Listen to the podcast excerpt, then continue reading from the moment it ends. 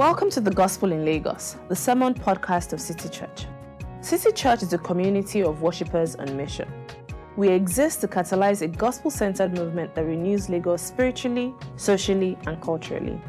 You can find out more about us at www.citychurchlagos.com. City Church.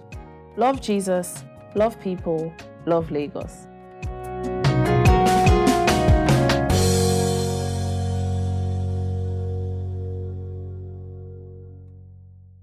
Taking from the book of Genesis, chapter 4, from verse 1 to 14 and verse 17. At the end of the reading, I will say, This is the word of the Lord. Please respond by saying, Thanks be to God. Genesis 4, 1 to 14 and verse 17. Adam made love to his wife Eve, and she became pregnant and gave birth to Cain. She said, With the help of the Lord, I have brought forth a man. Later, she gave birth to his brother Abel. Now, Abel kept flocks, and Cain worked the soil. In the course of time, Cain brought forth brought some of the fruits of the soil as an offering to the Lord, and also, Abel also brought an offering, fat portions from some of the firstborn of his flock. The Lord looked with favor on Abel and his offering, but on Cain and his offering he did not look with favor. So Cain was very angry, and his face was downcast. Then the Lord said to Cain, Why are you angry? Why is your face downcast? If you do, it, if you do what is right, will you not be accepted? But if you do not do what is right, sin is crouching at your door. It desires to have you, but you must rule over it. Now Cain said to his brother Abel, Let us go out to the field. And while they were in the field, Cain attacked his brother Abel and killed him. Then the Lord said to Cain, Where is your brother Abel? I do not know, he replied. Am I my brother's keeper? The Lord said, What have you done?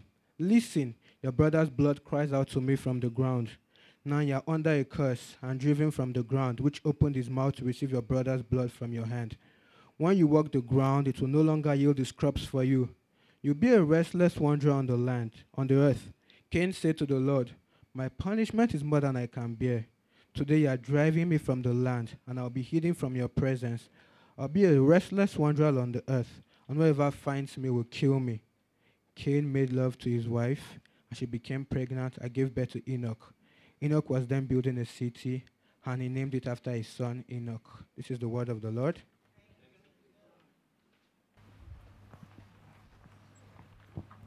Thank you very much, David. And uh, good morning, everyone. Nice to see us. And also, if you are here with us for the first time, we're so happy to have you with us. We've been going through um, a series. I think this is the third. It's a five part series. This is the third part of a series. And it's looking at something that the Bible sees as very important. Um, I would say the world, uh, people who won't believe as Christians, will see as important, they just won't give it the same name. It's a very important issue. As Christians, we call it sin. Others will call it evil. Um, but, you know, a way of saying what is wrong with the world. Now, I want us to go into the third part of this, but before we do that, can we just pray? Heavenly Father, we ask now that you visit us, visit us, show us your Son, and glorify uh, your name through us in this word.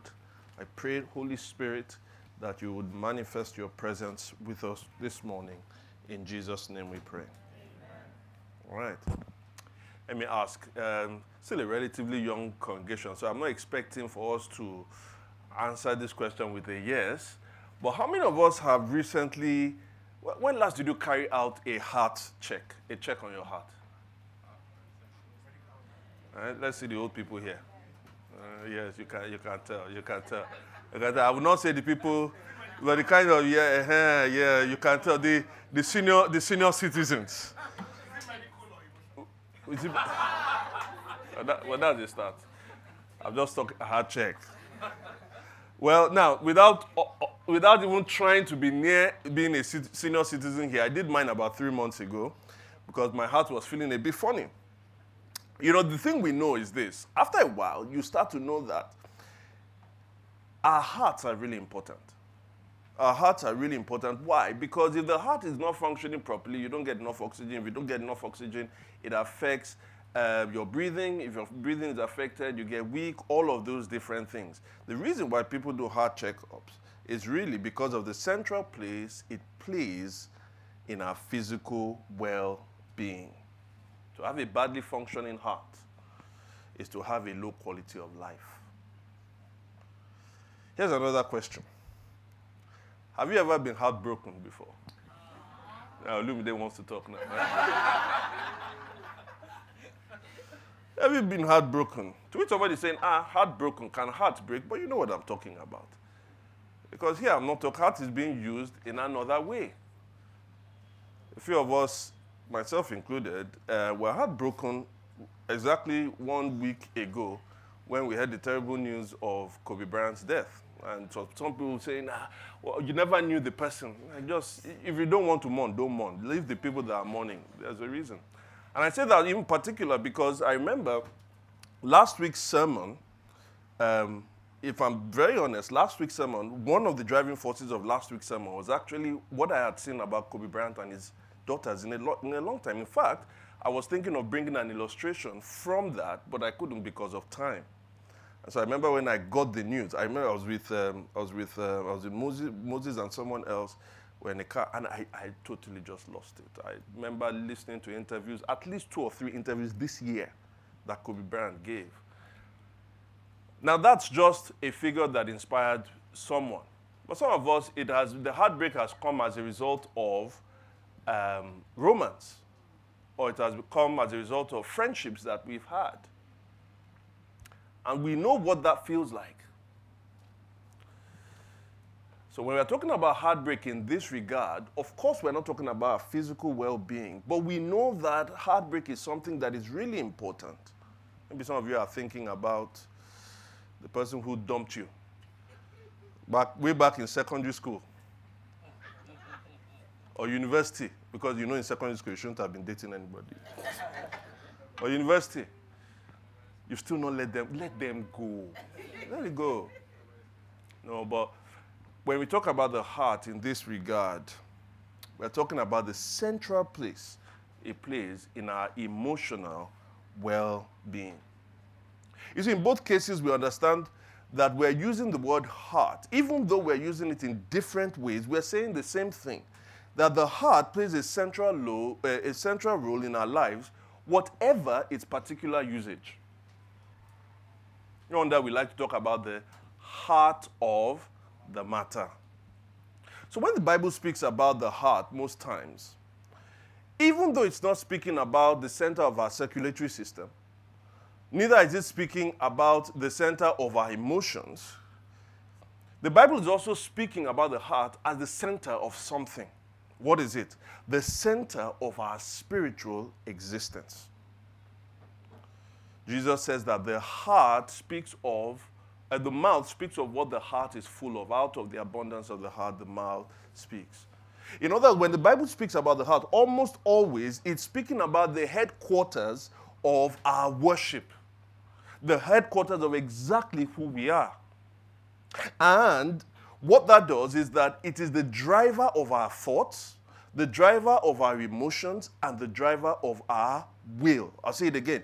It is the headquarters of our existence which drives the, our, um, uh, our thoughts, our emotions, and our will. As somebody has once said, he said, whatever the heart worships, the mind finds rational, the emotions find desirable, and the will finds doable. Which brings me back to our series. In other words, you cannot adequately talk about sin if you're not talking about the issue of the heart how sin affects the heart. And so today we're going to be talking about the predatory nature of sin, how it destroys us from within, but how we can combat it with the gospel. And we will do so from the perspective of the heart. So that brings me to three points under this sermon we've called Sin is a Predator. So the first point, a hardened heart. The second, a new heart. The third, a purchased heart.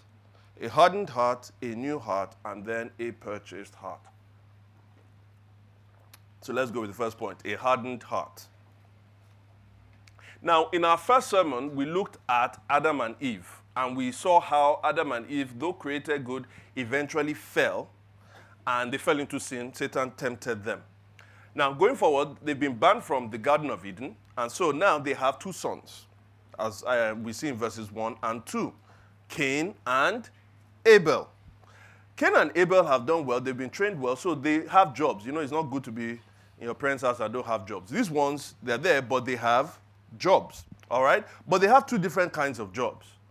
Now, after a while, what happens is, as we see in verses 3 to 4, they bring the offerings from their labor, they bring it to God. However, while Abel's offering was accepted, what happened to Cain's? Cain's was rejected. And so by the time we get to verse 5, we see that Cain is very angry. He's down. Cain isn't happy. Can we just say it as it is? He's not happy about it. And so what does happen? In verses 6 to 8, God speaks to Cain. Cain won't listen. And eventually, Cain murders his brother. And so by the time you get into the first four chapters of the Bible, you're already reading about two tragedies. Can I ask you an age old question? I don't know if you've solved it. Why was Cain's offering accepted or rejected? Why was Cain's offering rejected and Abel's offering not?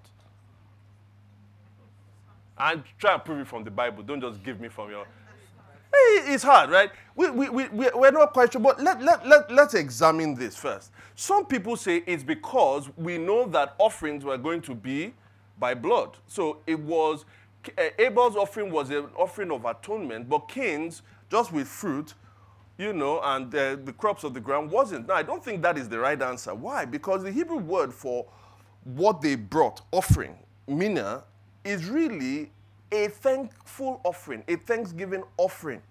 It's a gift of gratitude. So it wasn't a gift sacrificing or, or, paying for someone's sin, it was a gift of gratitude. In other words, even at this time, they recognized that without God's graciousness, there will be no productivity in their work. So the way they are recognizing that God is the one that has enabled them to be productive is to bring something from that and offer it back to God. However, how many of us know that it is possible to do something outwardly but not mean it inwardly? Hmm? Have you ever thanked somebody for something, but inside you're just stupid person? Thank you. You know, but Rakadede, you know, you just have to say it. I don't know if a beggar has ever come to meet you. They're begging, please, God bless you, everything. I don't have, I don't, God bless you, everything. I don't have waka. Inwardly, they meant something that was different from what they were doing outwardly. Now, sometimes we are not able to see it, but God doesn't only see what we do outwardly, He sees what is going on inwardly. Proverbs uh, 21, verse 2 says this As a person may think their own ways, that is, their own actions, as a person may think their own ways are right, sorry, a person may think their own ways are right, but the Lord does what? He weighs the heart. So when you look at both of them bringing their offering, we say, oh, that's good. But God looked at Cain's and said in verse 7, what you did was not right. And when you look at it, we say, how does he know? Because God doesn't just look at what we do outwardly, he looks at what? The heart. So, in our own eyes and in Cain's eyes, it may have been right, but the Lord who weighs the heart says it is not right. In other words, Abel's offering was consistent with what was true and what he believed in his heart about God. That is, Abel actually believed in his heart that God was good, that God was gracious, and then from the flow of that belief in the heart came that offering. Cain, on the other hand, was they told me that I should be offering. They told me I should be offering. I don't even know why I have to give it to God. Is God even good? Is God, do you understand? But we shall have to do it, shall? And so he brought that offering.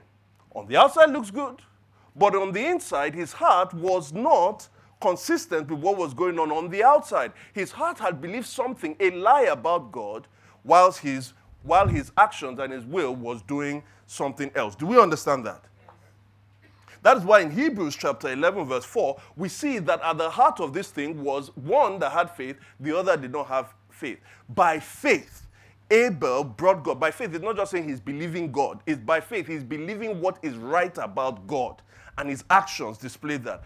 By faith, Abel brought God a better offering than Cain did.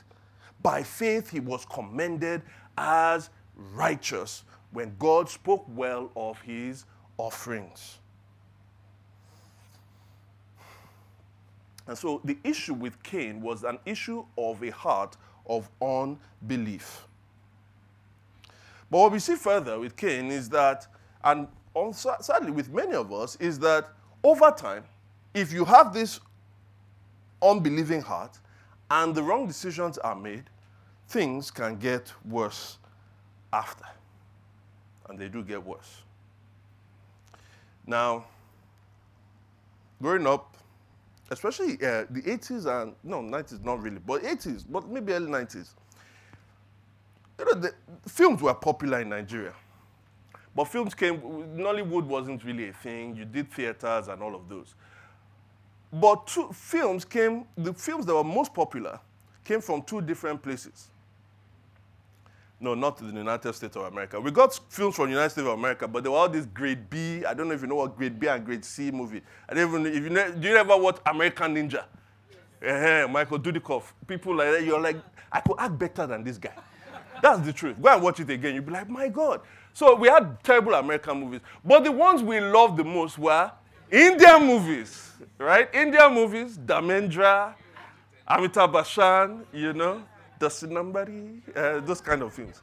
All right. I don't know what they do now. Now it's also polished and all the. Uh, how did you ever watch an Indian movie and not cry? Like the Indian movies I see now, everybody is smiling and happy. That's why you just you carry your tissue, you don't be crying, crying. So we loved Indian movies. The second one was Chinese movies. Who cared what they were talking about? You just loved a good. I was almost about to use the word I'm not going to. A good butt kicking. All right? They just, you know, that's why we love Bruce Lee. We love Jackie Chan. Again, terrible acting, but we didn't care about the acting. And but as time progressed, you know, people say things get better with time. But it's not always. Things sometimes get worse. I think Chinese movies, once they started focusing on the acting and good scripts, then things started getting bad. So I think in the year 2000, the peak of all of this was one useless movie, uh, a Chinese movie. I don't know how many of us saw it. It's called this Crouching Tiger. Yeah, I know that's what you say. You see, you are bought into the Kool Aid. It was a bad movie because actually it was a good movie. Do, do you see the? Do you see exactly? But it, yeah, it undermines and just leave that. All right, but you know, with that, I'm not going to get into a narrative about the movie. But the, the that that that phrase, the title, Crouching tiger, hidden dragon is actually a Chinese idiom. It's a Chinese idiom which basically tries to teach you something. It says, um, don't underestimate people that have hidden talents. They're like crouching tigers and hidden dragons. Somebody saying, that's me, that's me. it's not you. but don't underestimate people that have hidden talents. They're like crouching tigers, hidden dragons. You may not see them coming, but they are waiting and they're waiting. If they get an opportunity, they're waiting to pounce. And in verse, four, verse 7, God says, Sin is like a crouching animal, waiting to pounce. Don't underestimate it. It may look very, what's the word? It may look, you know, ordinary. I've got this. Sin is waiting. It looks like a pet. But sometimes pets all of a sudden turn around themselves, isn't it? Sadly, though, we often don't see it that way. And this is where sin gets us because remember, it is a predator. It is looking for a prey, and quite often we are the prey. And when we don't heed God's counsel like Cain, certain things start to happen. Let me show you. You know, in Nigeria, Lagos, we like to talk about levels. You understand? I'm going from one level to another level, right? So you can see me now, right? If you saw me three years ago, right? If you saw me three years ago, there was a certain level I was on. But right now, you know that time I was Femi to some of you. But right now, I'm on another level. So, Yemi, this 2020, stop calling me Femi. Do you understand? Right? I am Pastor Femi. But two years from now, you can't even just call me pastor. It's not, it's not good. Because by that time, I'll be an emoji. right? And then five years, because you know, women did um, vision casting, uh, vision boarding, what you see yourself in five to ten years. So in 10 years from now, then I'll be bishop.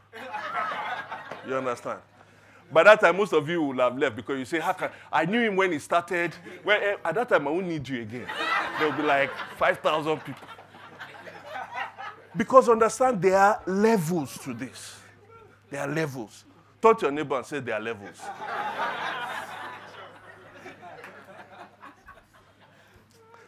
Tomba, please remove that side from the. because there are also levels to sin. You may think, oh, sin is sin. Yes, sin is sin in qualitatively, but sin isn't sin quantitatively. There are levels to sin. Just like cancer is cancer, but you have stage one, stage two, stage three, and stage four. With sin, also, you have different levels of the progression of sin.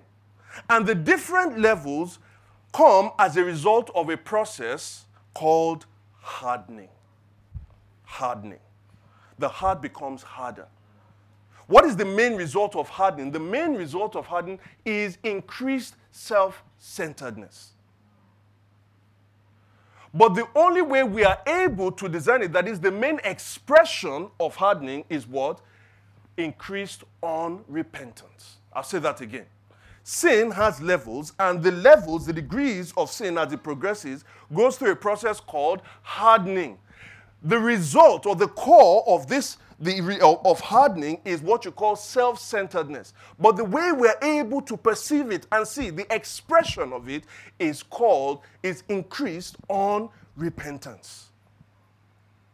And if you ever want to learn about increased on repentance, you can almost hear Cain saying, Hi, my name is Cain, and welcome to my masterclass in unrepentance.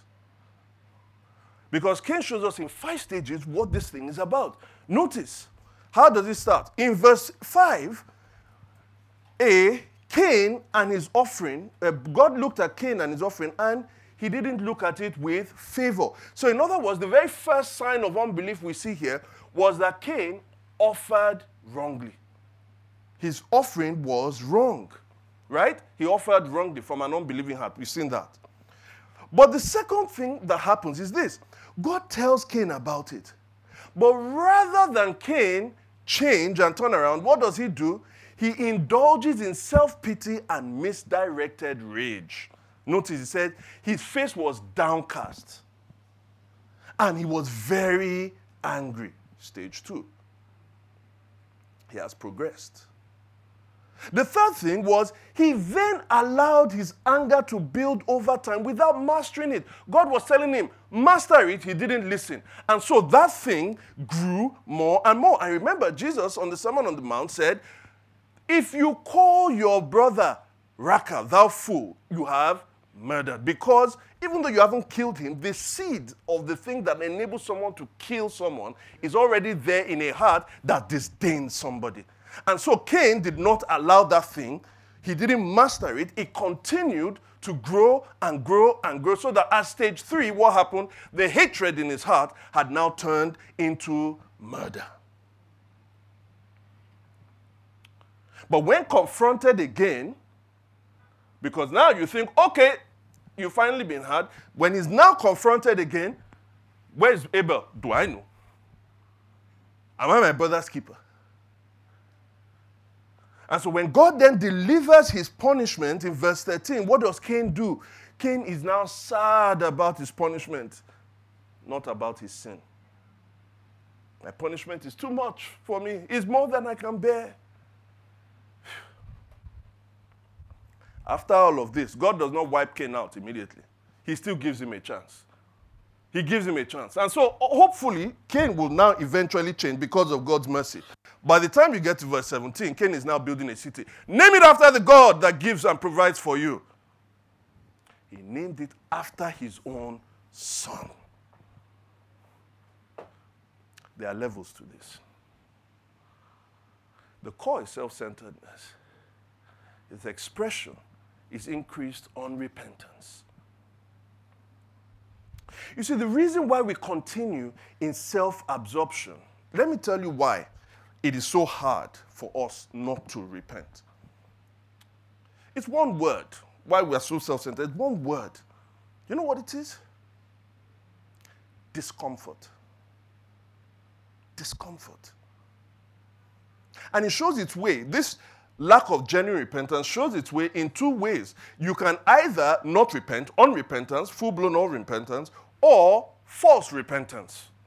Let me show you.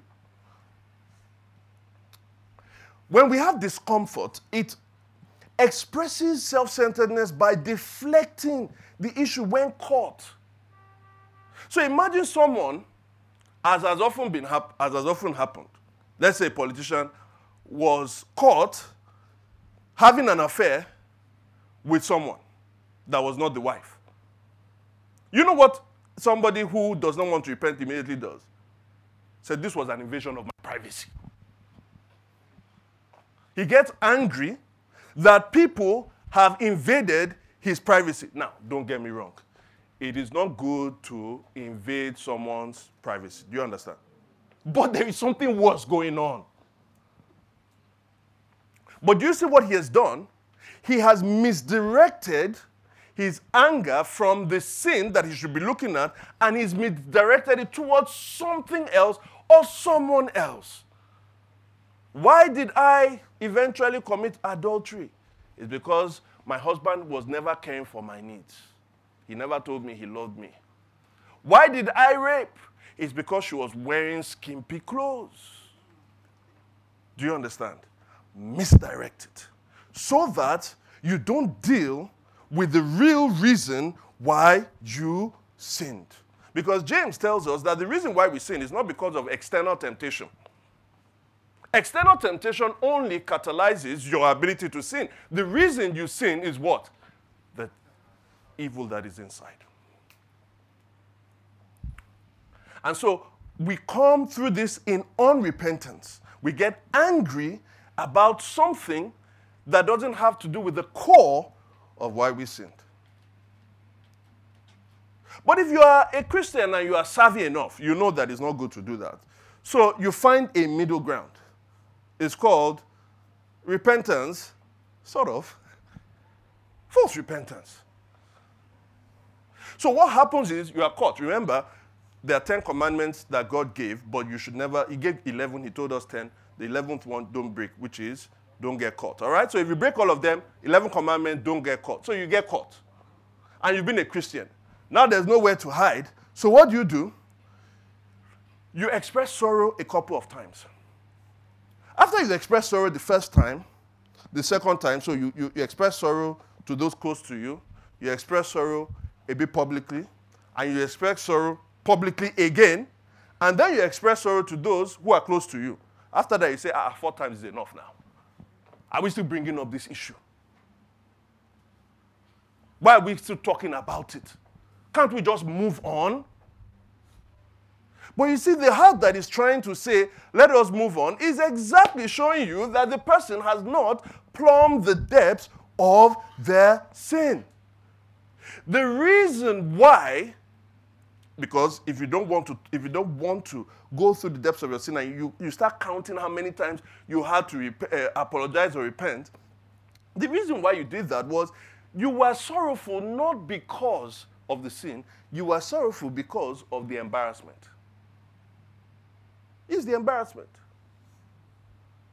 And so the embarrassment hopefully is going. Once the embarrassment goes, then what's the, why, why, why are we talking about this sin again?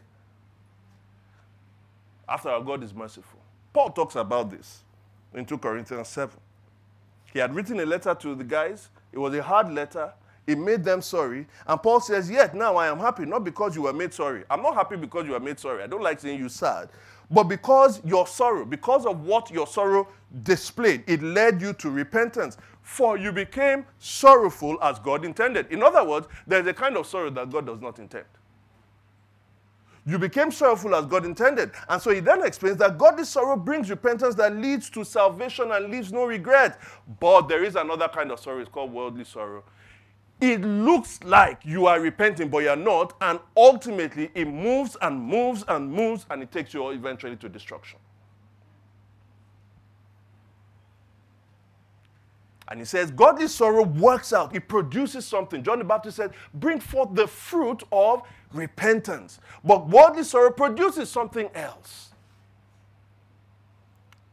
You don't want to plumb depths of sin. Another way of seeing false repentance is, again, in the place where the consequences of your sin meet your own self absorption, rather than Again, I say repent. It, you can even throw a pity party. Self, you know, like Cain was. You just look at me, look at me, look at me, look at all that's happened to me. You're not sorrowful about how people are seeing you. You're not sorrowful about what you did to others. Which is why, you see, the Bible eventually, what the judgment that Cain gets is that he's separated from the presence of God. That's what he says. Let me tell you something. What do you think about those who eventually land in where the Bible calls hell, God's eternal judgment place? How do they feel there? If people are in hell, do you think they would rather want to go to heaven? There was a guy called, Jesus told a story about a guy called Lazarus. He was a beggar is in Luke chapter 16, verse 19 to 31. He was a beggar, um, a beggar, but I think, but a believer. And he was a beggar by the house of a, a, rich man, we don't know his name. And that rich man, you know, enjoyed life. Lazarus didn't. Eventually, both of them die. Their, their fate is in two different places. Lazarus is in paradise with Abraham, and then the rich man is now in a place called Hades, a place of torment. Now, at some point, this rich man is able to see Lazarus at Abraham's side. He's with Abraham. And this is what he says in verse 23 and verse 24.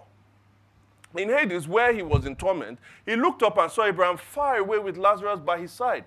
So he called to him, Father Abraham, have pity on me. And send Lazarus to dip the tip of his finger in water and cool my tongue, because I am in agony in this fire.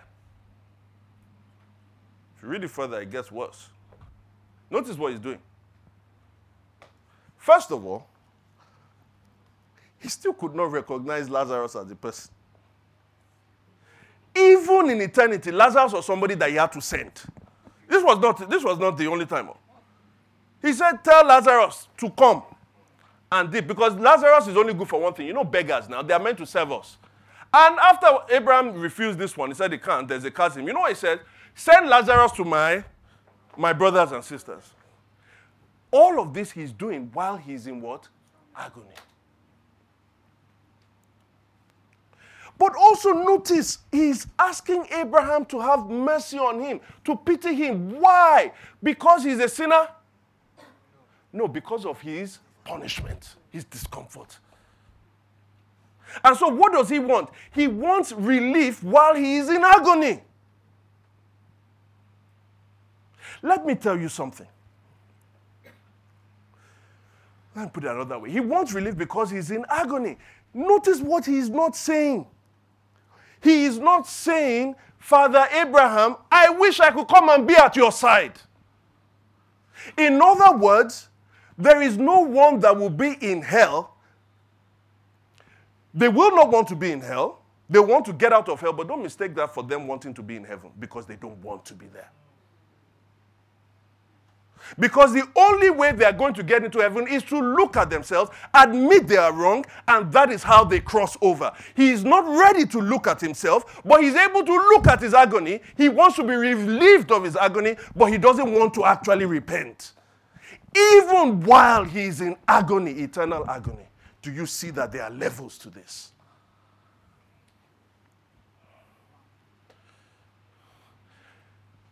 I am begging you if you are in any kind of sin and you are unable to look at yourself, please see what sin does. Because Cain became the gift that kept on giving to sin, it kept on feasting on him. I hope sin isn't feasting on you because it never leads to a good place. To always keep looking elsewhere and not looking at yourself is absolutely dangerous. The process of hardening doesn't make things better. It either makes you not repent or it leads to false repentance. In either case, you are worse. You are just meat for the devil and he just keeps feasting on you.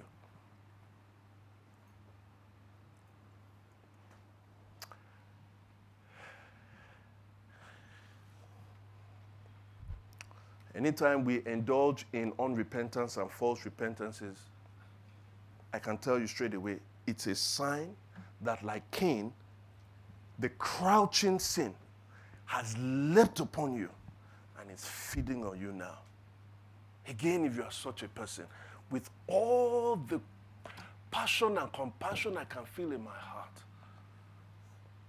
don't remain sin's prey. Takes me to my second point a new heart.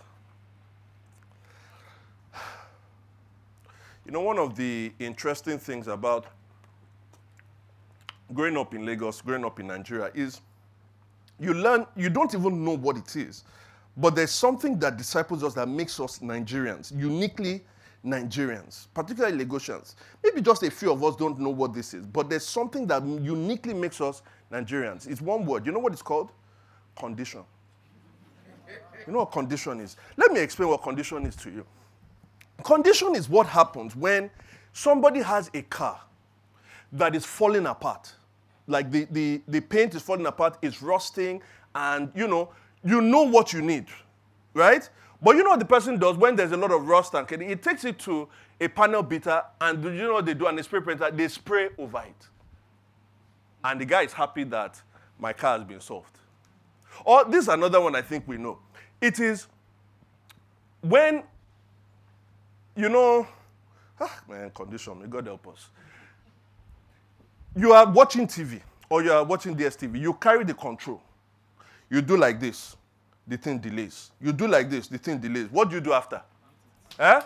You open the thing, you do like pam pam pam, you put ah, it's working. After like two weeks, it starts happening again. You know what you now do? You now remove it, you now rub it on your you put it inside.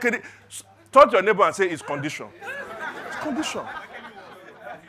And the funny thing, and, and, I'm serious about this, I'm talking to parents now, especially parents of children in primary school and secondary school. The funny thing is, you start this thing from the very beginning. Your child has a pen. The pen is not working. They are writing on it. What do you do when the thing is, is beginning to fade? They remove the ink. They do like this. What does shaking do? Has it put more ink inside? Tell your neighbor it's condition condition. You buy the battery. Look, they say you buy the battery. That's there are levels even to condition. And so what happens is we feel that you can improve upon something that is already failing.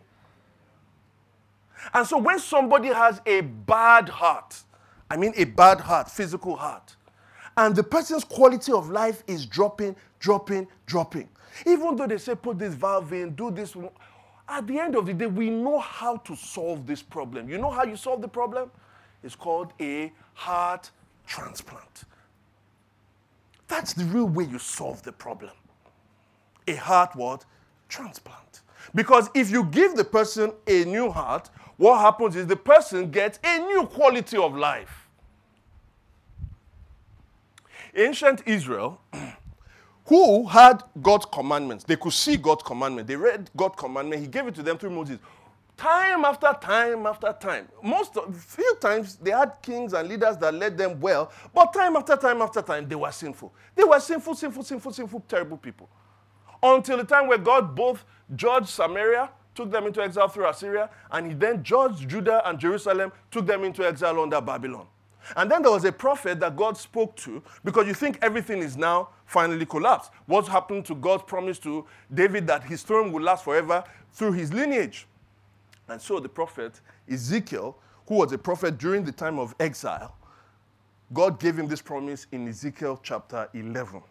This is the way I will solve the problem. You see, every time we try to solve the problem by improving upon something that is failing. But what we learn is that you solve the problem at the root. A heart transplant is solving the problem at the root. God told Ezekiel, I will solve your problem at the root. God is telling somebody here who is living in sin, I will solve your problem at the root. And this is how he does it. They will return. Let me just read verse 19. I will give them an undivided heart and put a new spirit in them. I will remove them from their heart. I will remove from them the heart of stone and give them what? In other words, what's God saying? The answer to a hardened heart is not to merely improve on it. The answer to a hardened heart is a spiritual heart transplant, which gives you a spiritual, a new spiritual life. Amen. God is saying the way you solve this thing is you go to the roots. And so, what then happens is that when God gives you that new life, rather than just giving you laws, he says there is a power that comes so that you're able to keep the laws. You couldn't forsake idols before, now you can forsake them. verse 18, they will return to it and remove all its vile images and detestable idols. The rules don't just become rules that you're keeping outwardly. From the inside, you desire to do the laws of God. And so, verse 20 says, Then they will follow my decrees and be careful to keep my laws. They will be my people, I will be their God a new heart and he gives you a new spirit. You see, as Christians, we believe that the third person in the Trinity, the Holy Spirit, is God who is with us, yes, but God that is in us and enables us to live the godly life. Not just that we're given laws to live by, but we're given a power that transforms our desires to do those laws. with that, we are now given a right, a new perspective to live life for God with a right view of God. Do you want that new heart? Do you want that spirit if you are not a Christian? But I know there are some people here that would say, I remember being baptized in the Holy Spirit. I still speak in tongues, but I'm struggling with this sin. I do all of these things. I, I can't, I pray for people, they're healed, but I, I, I, I don't know. I, I am, I am, you've got me. I am struggling with this sin and it's getting worse. What do I do? Because one of the things you need to learn, I still think that's the answer, but we have to learn that being baptized in the Spirit is one thing, being filled in the Spirit is another thing. We need to learn about how what life in the Spirit is all about. Being baptized in the Spirit is receiving the Holy Spirit. Being filled with the Spirit is being controlled by the Holy Spirit. Let me explain. I think Cain will help us here. You see, there is in the New Testament a way the life of sin that works in us is being characterized. One word is used to characterize the life of sin within us. And you know what it's called? It's called the flesh. Right? Again, not this physical flesh, but almost this realm of sin that works within us and is trying to move us somewhere. And it says, when you receive the Holy Spirit, right? When you receive the Holy Spirit, in Galatians 5, verse 16, it says this if you walk by the Spirit, you will not gratify the desires of the flesh. So I do not want to continue to walk in sin. What do I need to do? I need to walk in the Spirit because that is the way. You don't focus on the flesh. I will not gratify the deeds of the flesh. Walk in the Spirit, and that way you will not gratify the deeds of the flesh. How do we do that? It's through two things we don't really like, just generally. One is examination, the other one is practice. You know examination, Naija, right? Examination, when exam comes, that's the time for cramming. You don't even need to understand what is there. Just do it. Examination, but remember, back to physical heart check. That's why I asked you in the very beginning, when last did you do a heart check? Because it's one thing to say, my heart is fine, my heart is fine, my heart is fine, my heart is fine, my heart is fine. How do you know? Have you examined? No, I just know my heart is fine. How do you know? You go for a heart checkup, isn't it? And so, what happens with this examination? Notice, because it comes both in the divine and the human side. God, in verses 6, verses 9 to 10, asking five questions. He asking five questions. Look at them. Why are you angry? Why is your face downcast? Will you not be accepted if you did what was right? And then he says, uh, uh, uh, uh um, What have you done? Where is Abel? What's God doing? God is examining Cain. He's probing Cain. He's asking Cain questions. Because remember, it's God that sees the heart. But God doesn't just come and heal us and just solve all the problems. God is working with us. That's why it says, walk with the Spirit. And so, God, who sees the heart and He knows us better than we know ourselves, He comes to you and He's telling you, look at, look at, I'm examining you. Can you pass this exam? What is our response? As God did it to Cain, God is still doing it to us now. He does it through the preaching and the teaching of His word. This is why and I want to say this with no qualifications whatsoever, this is why you should not miss church. You shouldn't. Stop trying to make excuses. I was t- the worst excuse I have to tell some of you here. The worst excuse you can ever tell me when I ask you. I went church today. I had a very long day last Saturday. I had a very la- long night on Saturday, and quite frankly, let me just tell you now, secret. Whenever you send me that text and I say, "Fine, see you next Sunday," I'm just looking. I'm like, "Man, this is a baby Christian." Because what you are doing is that you are exiting and eh, you are removing yourself from the probing of God's word. To which I want to ask when you say, I was so tired, I, w- I went, which life is more important to you? The life that is to come or this current life? Who gave you this life? Oh, I was traveling. ah, man, it's just been it's been my, it's so hard, my shirt. And you expect somebody to really look at you seriously and just empathize with you. I actually empathize with your immaturity. Because God is coming, God is gracious.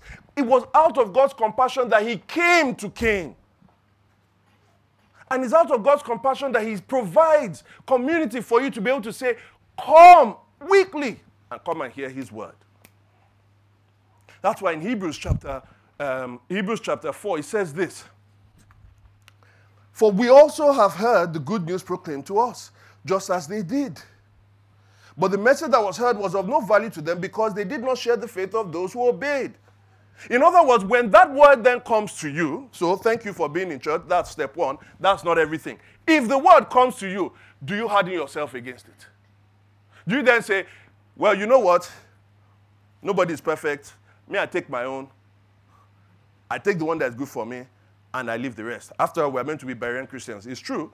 If you have the right heart and you are actually studying what they're telling you and you see that there's something wrong with it and you can show, go and meet the person. But don't sit, leave the Berean Christians alone. They've gone. Don't use the Berean Christians as a crutch for when God is pointing at sin in your heart and you are running away to then say, I just leave, I take what I want. Don't allow sin to prey on you. Because this is what they did. Today, if you hear his voice, do not harden your heart. It is possible to hear God's voice and you still harden your heart to it. For the word of God is alive and active, sharper than any two double edged sword. It penetrates even to dividing of the soul and spirit, joint marrow. It judges the thoughts and the intentions and the attitudes of the heart. The heart. But also, uh, examination also involves human. Human examination based on the word. In two ways, self critique. And let me just tell you, right? I used to say this, and I've said this many times before. I remember when I was in university, many times the worst part, the worst part of my time in university, living a life of sin and all those things, you know, the worst part of my life then was when I was going to bed that night and I was not distracted with anybody. Because just when I close my eyes, I'm able to see my day and I know how I'm living that isn't right. It's very uncomfortable. So I would try to get as tired as possible so that once I get to bed, I just knock off. Self critique is hard. Asking yourself those questions. But it is the place of wisdom, it is how you walk with the Spirit. Even this earlier this year, and I've told a few people this earlier this year, I had to do another self spiritual appraisal. It was very difficult. Dealing with issues that I thought I had dealt with. Very difficult. In fact, for me, it actually involved a sleepless night, knowing that I still was dealing with this particular sin. But if you're also critiquing yourself, don't critique yourself alone. You need godly friends to also critique you. Are you the kind of person that has four, five friends that you know? I'm not saying they're always right, but they have the authority, they have the right to come and tell you, Femi, you are wrong. Femi, you did this, you are wrong. You know they love you. In fact, they are telling you that because they love you. Or are you the kind of person, once they do that, you start to draw away from them? And so, over a period of time, you keep isolating yourself from different people. It's always nice when everybody is laughing, but once they try to say something to you, you start to draw back. Examination is never easy, but it is the way that God keeps us from that crouching sin. And be careful when you choose those friends. Because there are enemies that kiss, whereas there are friends who give us what you call wounds. As the Proverbs, as Proverbs, is it 27 tells us? I love the way he puts it. Proverbs 27, verse 6. Wounds from a friend can be trusted, but enemies multiply kisses. People that tell you what you want. They're giving you kisses so you think they're friends, but actually they're enemies. The ones that wound you are your friends, but it feels like they're your enemies. Are we understanding? Choose your friends wisely. And then finally, on this is practice. You know, prevention is better than cure. Yes, it's true, go for heart checkup, but don't be kind of person that needs to be going for heart checkup all the time because you are not doing exercises. Right? It's important to do exercises. That way, prevention is better than so, what was Cain good at? Cain, God told him, if you did what was right, will you not be accepted? But Cain, instead of going in the right direction, he was right to put in effort. It's just that he put effort in the wrong way. He went in the wrong direction and was putting effort there and there. So if you take, keep taking cholesterol over and over and over and over again, practice, have a habit of eating cholesterol, what will happen? Well done, you are putting right effort, but I'm really sorry for your heart. Whereas if you practice trying to burn calories and allow blood circulation. That helps your heart. And so, if we know this principle in the physical, can it be applied to the natural, uh, to the spiritual? Can it be applied to uh, godliness? 1 Timothy actually tells us that. Listen to what 1 Timothy says. Train yourself. This is not me, this is actually in the Bible. If you have not seen it before, it says, train yourself to be what? For physical training, is of some value, for those of you who are physical training junks, oh yeah, apply it. Physical training is of some value. It has value, but godliness has value for all things, holding promise for both the present life and the life to come. I am saying go to your spiritual gym. Pay your spiritual gym subscription. Today it's called family devotion, personal devotions, uh, communal devotions. Do you understand what I mean? He said, train yourself. That's the way you say. Some people say, oh, but that's religion.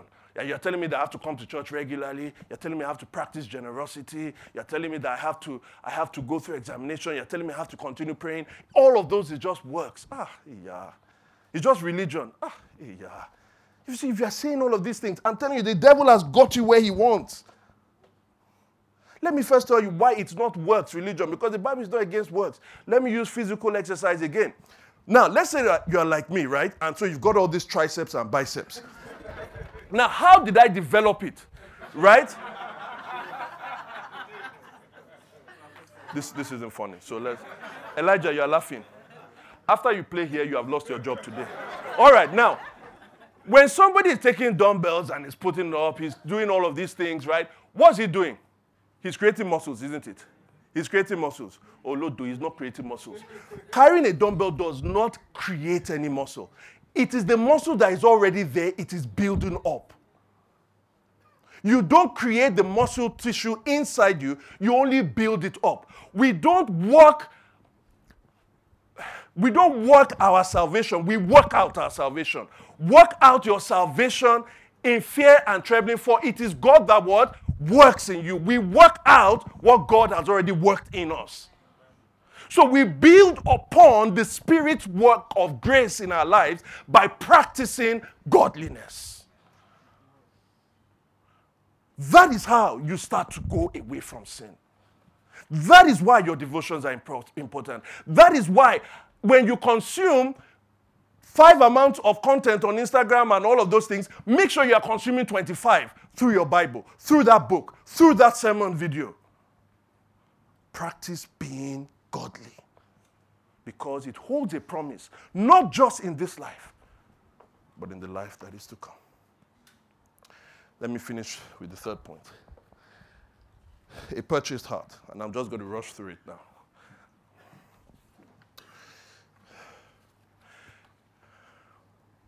You know, speaking about condition again, while buying a pen may not be that expensive, and so easily we just go out, get the pen. Changing that dying car is not. And you see, that is the real reason why people try to improve on something that is, isn't, that is failing. It's because the alternative is really costly and they cannot afford it. Listen, to get a heart, heart transplant is very costly. It doesn't come free and it is very costly. You know why? Because the heart is one of the most important organs of a person. In the same way, to get a spiritual transplant is very costly. You know why? Because sin is very costly. What Cain did was very costly. What Cain did had only one price. In verse 13 and 14, God says, You know what the price is? I can hear the blood of your brother. It is crying out to me. The blood of Abel was crying out for justice because justice must be served. But it wasn't just crying out for justice, it was crying out for justice and vengeance. Crying out for justice and vengeance. And this is why he was separated from God. And way he was going, he was going to be separated from God forever. Because the only way we can pay for our sin is to continue to pay for all eternity. We will never finish paying for it. Because the one who have, we have offended is an infinite God. To offend an infinite God is to incur an infinite cost. And that blood continues to cry out and cry out and cry out. And so, how do we get, how do we buy this heart? This new heart. We see what the solution is, but we feel like if we try, we can't get it. And this blood, this sin is crying out to God for justice and vengeance. Unless there was another blood that speaks something better than the blood of Abel. You see, when Jesus went on the cross and he shed his blood, the Bible in Hebrews chapter 11 says, uh, Hebrews chapter 12 says that his blood speaks a better word than the blood of Abel. Notice what it's not saying. That blood still speaks for justice because sin must be paid for. But whereas Abel, Abel's blood spoke for justice and vengeance, Jesus' blood spoke for justice and mercy for those that would repent. The Spirit is costly. And Nicodemus was asking Jesus, How would these things be? This spirit that you are saying that will give us new life, that will make us regenerated. How would these things be? He said, Just as Moses lifted up the serpent in the wilderness, so the Son of Man must be lifted up, and whoever believes in him shall not perish, for God so loved the world that he gave his only begotten Son. That whosoever believes in him will not perish, but have eternal life. You see, while other, all religions, other religions tell you to deal with the problem of evil and to deal with the problem of sin, you need to try harder. You need to pay, pay, and pay. Jesus saying, yes, payment needs to be made. I've made the payment for you. Thank you for listening to the Gospel in Lagos. We pray you've been blessed by this message. To learn more about City Church, visit www.citychurchlagos.com. City Church. Love Jesus, love people, love Lagos.